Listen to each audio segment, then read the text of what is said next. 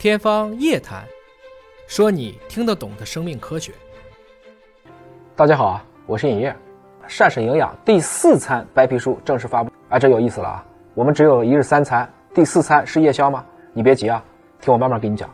主要目的是想引起大家对关注隐形饥饿的健康危害，以及重视营养补充。所以今天想给大家聊的主要是关于营养如何能够精准化去补充。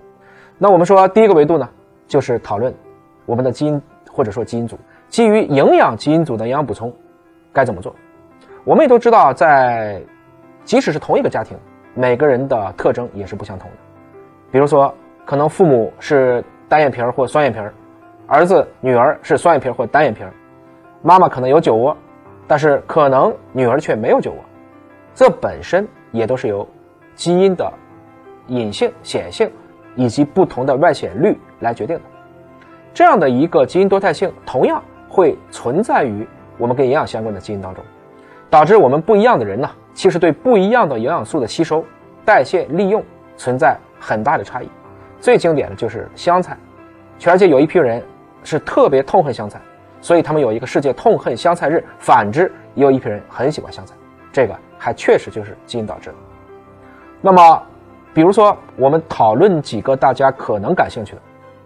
你比如说钙的吸收吧，钙的吸收会影响我们的骨密度。那这里有一个基因叫做 VDR 基因，这个基因突变能够形成三种不同的基因型。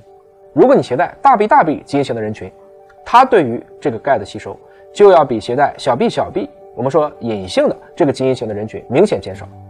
那么对于这个人群，可能就需要您在饮食中去增加富含钙的食物的这样的一个供给和摄入。再举一个经典的例子。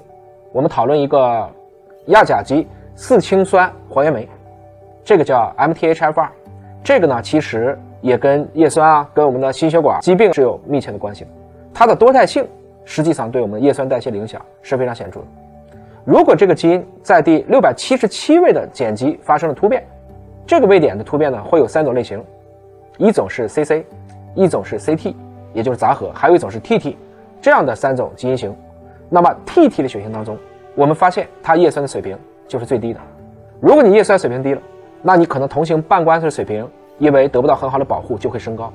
所以为了使它的代谢正常，就应该比一般的人群摄入更多的叶酸，或者要采用其他的干预措施。所以我相信，随着基因技术的普及啊，现在华大的测序仪的研发包括应用，都使得基因检测的成本已经大幅度降低了。它一定也会成为未来的精准营养的一个干预方向。那可能针对不同的成员在进行营养补充的时候，可以根据大家不同的基因型，给出不同的摄入量，达到一个精准营养的一个目的。这是我要讲的第一个维度的内容。